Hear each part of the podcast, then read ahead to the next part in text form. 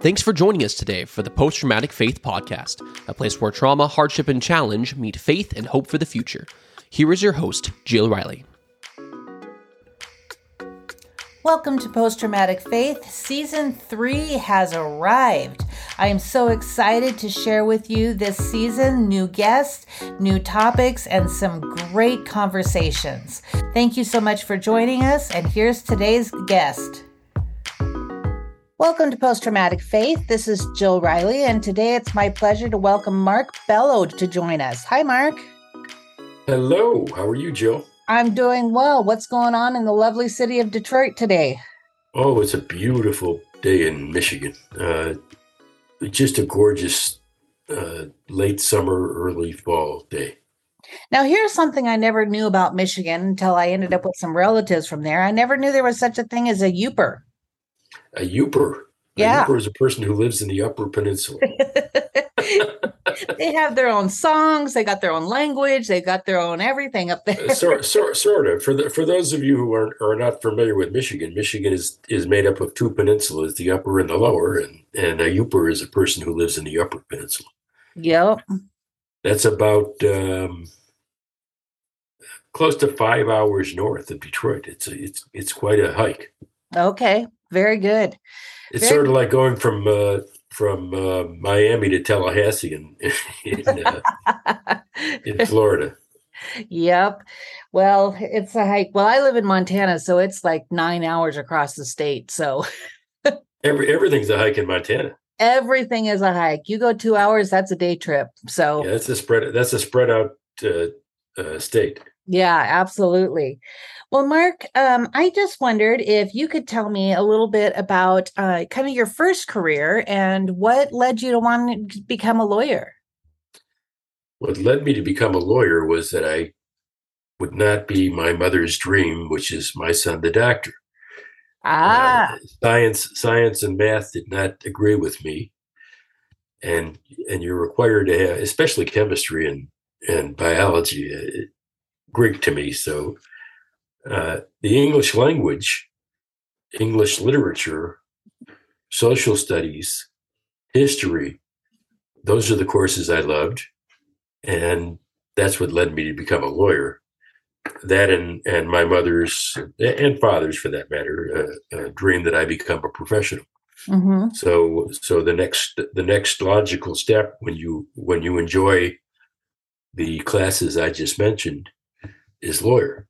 Yep. And and I've, I've been blessed. Uh, I was I was a successful lawyer. I enjoyed practicing law for the time I did it.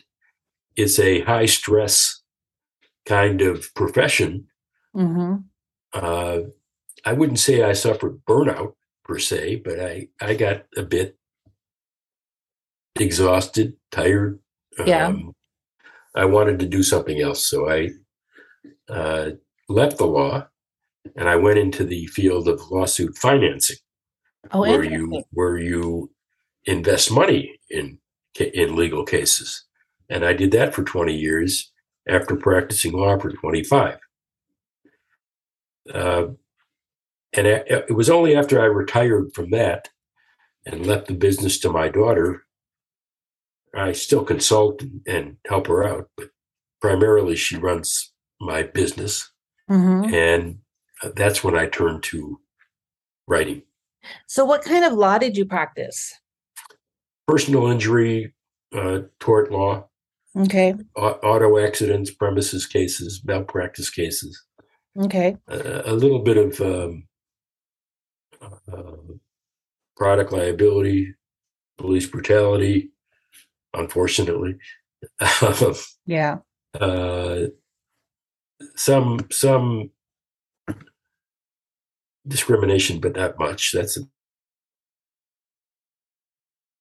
uh, fields when I started were something a personal injury lawyer did. Right. Later in life, uh, they became very specialized fields, and you can't dabble in medical malpractice. You can't dabble in employment or, or sexual discrimination. Okay. You have to do those things. In in my early days, you could you could quote dabble in them. They could be part of your overall specialty. These days, you, you have to specialize in those areas. So that has to be kind of your whole portfolio. I, I would say so. If if if you're a discrimination lawyer, you can handle sexual harassment, you can handle discrimination, you can handle employment cases or other types of discrimination cases, but you're a discrimination lawyer. Okay. That's my that's my view. Uh, some people might feel differently, but that's my view. Same thing with malpractice. If you're going to handle malpractice cases, they're too complicated, too complex, too hard, uh, too time-consuming for you to do the other things that a personal injury lawyer does. Yeah. Yeah. Interesting. What do you think was the most rewarding part of that, of your career? Well, it was definitely handling uh, the case, the real case that led to my writing Betrayal of Faith, my first book, uh, bringing the church to justice in a case where two boys were molested by a priest and the church was covering up the incident, at least their involvement in the incident. Uh, and it was rewarding to essentially bring uh, them, not, not not the priest. The priest was acknowledged to have been a predator, um, and he went to jail. Uh, but a, a priest, as you probably know, vows an oath of poverty. Mm-hmm. If you're going to get uh, financial compensation for a client, right, you need what we call a deep pocket defendant. And in this case, the deep pocket defendant was the church. The church denied knowing about the priest, the incident, and the priest's prior propensities to commit these kinds of assaults. Mm. Mm. Uh, that was not true. That was a lie. And my job and my partner's job was to prove the lie. And uh, it took three years, but we did. You know, these kinds of cases and the way that they're handled are deeply impactful to people's faith and to their trust in the church. And um, we've seen case after case go go to trial and go to publicity on this. How do you think people um, should view the church in light of uh, so many cover-ups and scandals? Negatively. I, I, I think we can we can all. Uh, I'll tell you a little story, uh, a side story of, of, of handling the case. My partner and I are Jewish, and the church made it clear that they thought we were just two Jewish lawyers trying to stick it to the Catholic Church. Mm. Uh, there, there was no acknowledgement that they were the predators, that they were the criminals, that they were the bad guys. We were the bad guys for pointing it out to them. Mm. Um, why do I bring that up? Because I don't think this is a religious issue. I think that uh, a predator can exist in any business or religion or institution. Mm-hmm. The difference between the Catholic Church and almost every other organization, I, I, maybe I'm exaggerating a little bit because I, I, I don't think organizations as a whole like to admit these things, but the church is the king of that. Mm-hmm. Um, the difference is that they completely covered up the crimes of this predator prior to and subsequent to the case I handled. They would transfer him from place to place and not tell the next community or the prior community who he was and what he did. Really? And that allowed him to do it again and again and again.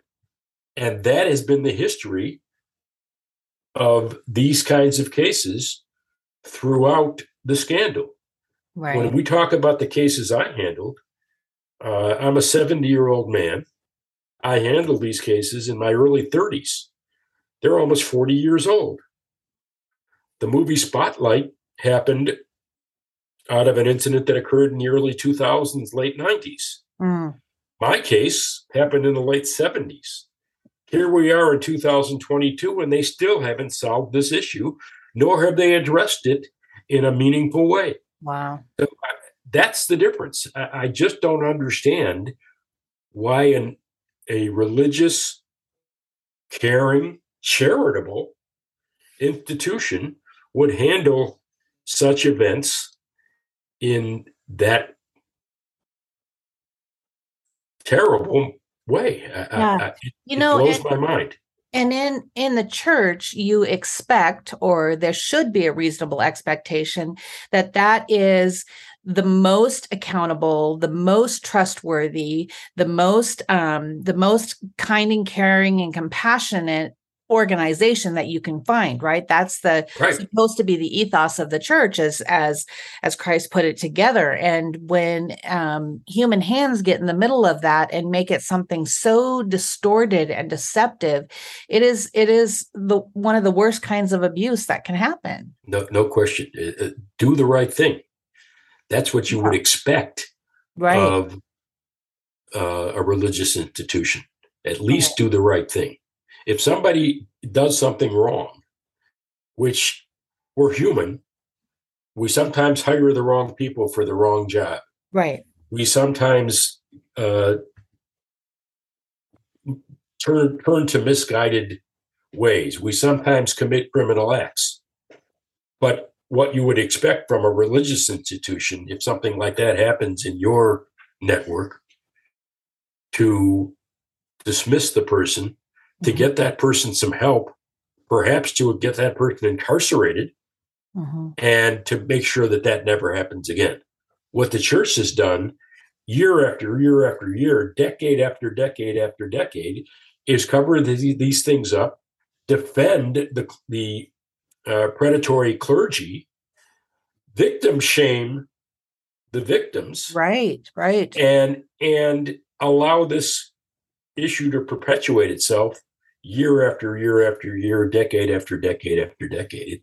It's it's mind-blowing. It is. It's just com- completely heinous. As you began to um, work with this case, did you already know at the outset that there were that there were previous incidences by this clergy member, or did that kind of peel back layer by layer and you discover that as you went along? The answer is no, I didn't. No, we didn't. Uh, we hired a private investigator. We investigated prior incidents and came up empty. Hmm. There were prior incidents. They were well covered up by the church. A prior lawsuit was filed that we weren't aware of, and it was covered up by the court. The court? Which was also mind-blowing to me. Now, when I say covered up by the court, there are a lot of cases that are settled with a non-disclosure agreement. Uh, there are very few cases that are settled with a court seal on being able to discover the existence of the prior case.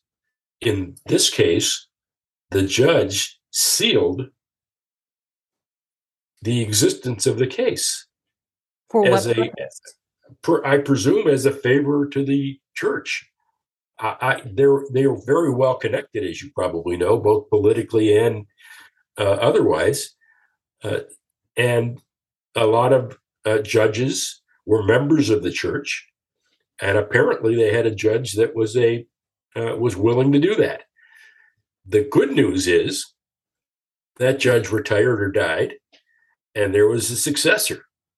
And the successor, while she didn't uh, unseal the file immediately, uh, something happened that resulted in having the information become available to us.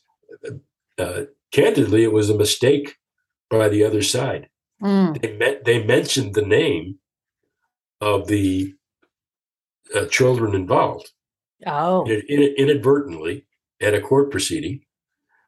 And what I did, uh, I don't think I'm going to mention the name here, but but what I did, it wasn't it wasn't an uncommon name, but it wasn't a terribly common name. It wasn't Smith or Jones or something like that. Uh, it was uncommon enough for me to research the prior placement, which is where I expected it to have happened, in the city that he was in before the city he was in that uh, I uh, for the case I handled. And I went through literally the yellow pages and a do- and a book uh, that precedes the internet, essentially, called Bressers, if you're familiar with it. Mm-hmm. Bressers gives you the names and addresses of anybody living in a particular community. Mm-hmm. It's a it's a large, uh, uh, uh, almost encyclopedia type text. And I looked up the name in that city. It was Wyandotte, Michigan, and found every person of that name living in that city. And I knocked on doors one by one, looking for anybody who was related to or aware of an incident that involved a person of that name who was molested by a priest. Mm. And lo and behold, I found a relative of the uh, people that were involved. The people were that were involved resolved the case and moved to Florida. Hmm. And I tracked them down in Florida uh, with some significant difficulty, persuaded them to testify. They were worried about the N D A they signed. Right. N D A means, means non-disclosure agreement. Mm-hmm. They thought that they would have to give up their settlement, which was tremendously small. Uh, I almost wanted to sue their lawyer. Uh, that's how bad a deal they got. And on top of it, signed an N D A. I could have gotten them the amount of money they got. I don't want to talk about money necessarily as, right. as being the, the primary motivator here, but but the money they received, I could have gotten a client that money just for the N D A. Forget oh, the forget the molestation incident. That that's all that was worth. It was it was terribly. It was a terribly small amount of money. Um, but they they eventually agreed to testify in our case, and that blew the case wide open. So, what's the difference in? Um, I mean, litigating one case of molestation versus when you can show a pattern of behavior? Um, does it does it increase the um, does it increase the re- award that? Well, it, it, what it what it does what it does is increase the negligence, culpability, bad conduct, bad behavior. It's much much worse to continue to cover up crimes, to continue to perpetuate um, this kind of deviancy. Yeah. So, so as a result of the greater crime, that results in greater compensation. Yeah. You get, okay. you get, you get, I, I'm not necessarily, Michigan is not a punitive damage state. You don't get punishment money, mm-hmm. but a jury in their mind says, we're going to punish this behavior. Mm-hmm. If it's that bad. Yeah. And that's and that's why that's why awards get larger when behavior uh, happens in a pattern like that, where it happens over and over and over. Or or in the in the um, Boston case that the movie Spotlight is based on, right? You had a lot of victims for the same priest or for several priests. And that's what made that scandal so large, and that's what made the payout so large.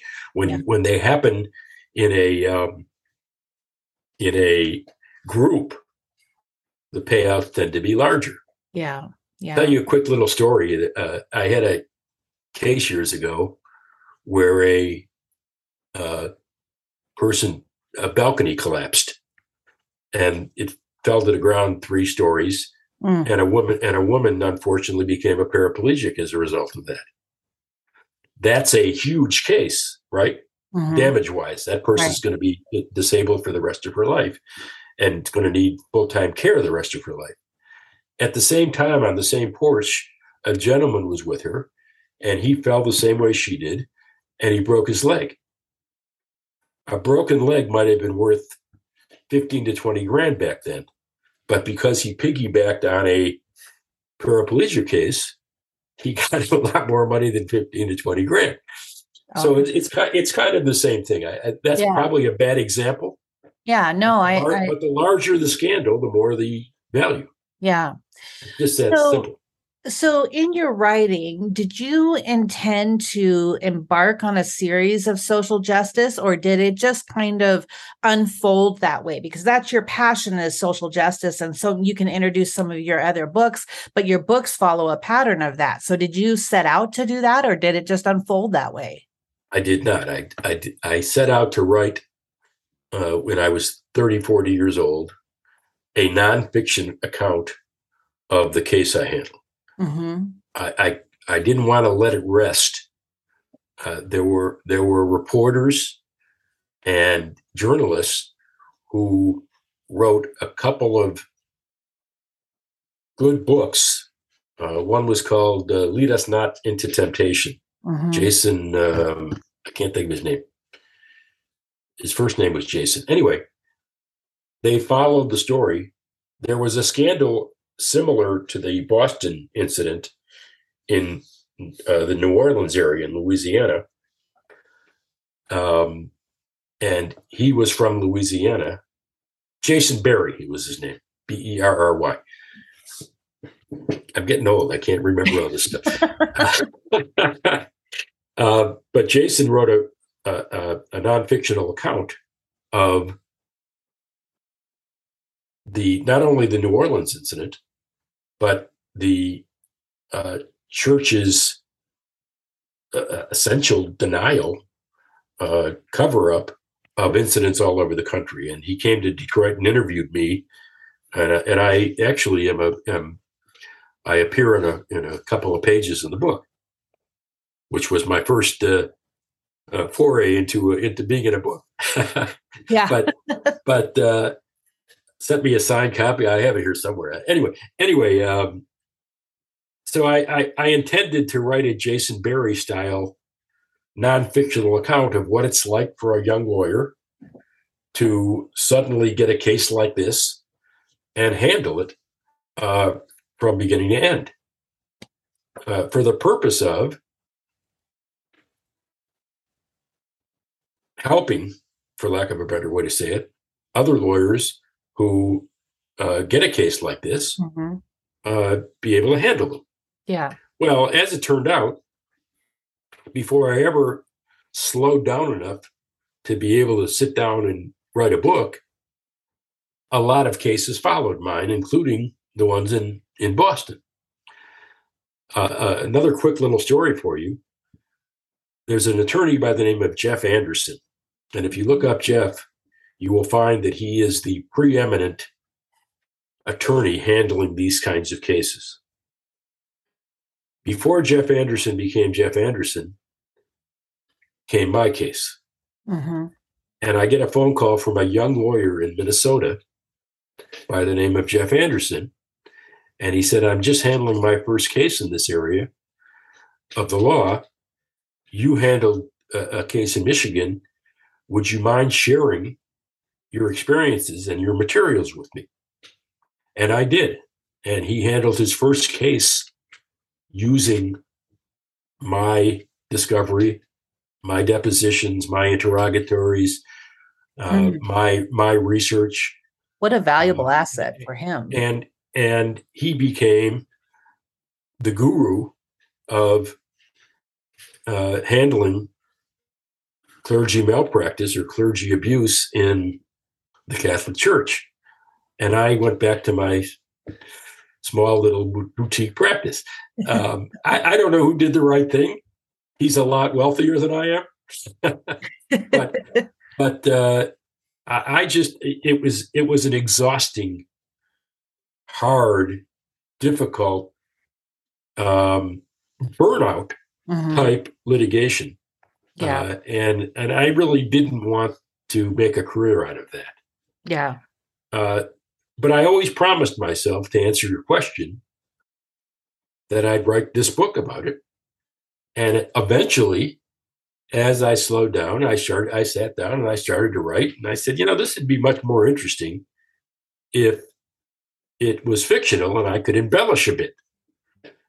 So I decided to make it a fictional account rather than a non-fictional account.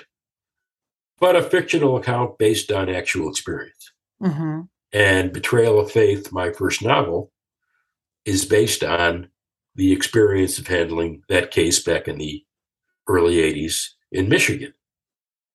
Now, your question was, did I set out to be a novelist or, or a social justice novelist with eight to ten books? And the answer is no. I intended to write this one book. It was a bucket list item. And I thought I'd be a one-and-done author. Huh. And what happened to change that was the two thousand sixteen election. Mm. I uh, candidly, I've been, I've done a lot of podcasts, and everybody who's listened to a podcast of mine knows I'm not a fan of our for, our former president. Mm-hmm. Uh, I wasn't tr- really a Hillary Clinton fan either. I just think she would have made a much better president than Donald Trump. Um, but what I didn't like was the rhetoric yeah. in the campaign. I didn't like the idea that he was going to close the southern border, that he was going to ban all Muslims from the United States. And as a Jewish person, I said to myself, it could just as easily be Jewish people. Right. It could just as easily be Asian people. It could just, it, it, Asian people have had their experience with being incarcerated and, and encamped right. in, in America. Uh, this is not the direction a free country goes. So I said to myself, self, this is before the election now. What would happen if we actually elected an anti-Muslim, anti-Hispanic, uh, closed the border, bigoted president of the United States? Mm-hmm. And I sat down and in four months wrote a fictional account of what that would look like. Four months. That book was called Betrayal of Justice. When I released it, Trump got elected, and I got a whole lot of internet hate accusing me of doing a hit job on the president. My response then and now is, I wrote the book before he became president. My president is a fictional character. Right. If you see a similarity between your guy and my guy, that's on him, not on me. Yeah. Once I wrote Betrayal of Justice and realized I could write a book not based on a personal experience, although you could argue that the sixteen election was a personal experience. I took it personally. Um, but it wasn't, it didn't happen to me personally, like right. the like the uh, church case did. I realized I could write pretty compelling novels about topics in the news. And that's what I started to do after after Betrayal of Justice. Does it and here I am eight easier, books later. Does it become easier to write the longer and more experienced you are at it? Or um, is each one just got its own challenges um, based on the storyline? Well, the, both are true. It, okay. it, becomes e- it becomes easier to write as you become more experienced. Topics. Compelling topics are hard to find, even though the news keeps providing us topics. They they tend they tend to be similar to each other. If I if I, I wrote a book about a school shooting, I hate to to concede that school shootings have become commonplace in America, but they seem to have become commonplace in America. Yeah. So I can't keep writing about this school shooting and that school shooting. I wrote about one school shooting. It was primarily based on the Parkland incident, which directly involved Um, a nephew of mine. He wasn't in the high school. He was at the junior high or the middle school. I, I'm showing my age. I, we used to call them junior high school. Right. Uh, the middle school is right next door to Parkland High. Oh, okay. So when they were still looking for the shooter, they shut down both schools. So he was involved in a shutdown at his school and experienced the incident pretty personally. Mm-hmm. That made it personal to me. So I, I wrote about primarily the Parkland incident as my model, but I used incidents all the way back to Columbine mm-hmm. for um, inspiration for the novel. That novel, by the way, is called Betrayal High. It's my uh, fifth novel. Okay. Um, I, I wrote a, a, a novel about uh, the police shooting an innocent black man in, in a traffic stop. Mm-hmm. That was based on the Philando Castile mm-hmm. case.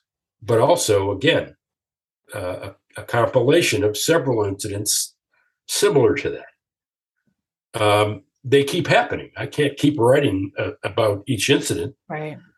Uh, I, it's it's almost morbid. That would almost be worse than handling the cases. Right. Uh, but but they do provide me inspiration to write. Once I sit down to write uh, and research, it becomes relatively, I don't want to say easy, because uh, writing a novel is not easy. If it was easy, everybody would write a novel. But the path uh, forward seems a little clearer. The, and, and I've gotten better at it. Okay. Uh, so that's the other part of your question. As you write more novels, does it become easier? Mm-hmm. I, I'm not sure easier. Uh, I beca- I've become a better author, I believe.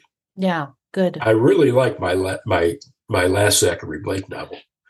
It's a little departure for me. It's just a whodunit, uh-huh. as opposed to a social justice rip from the headlines kind of thing.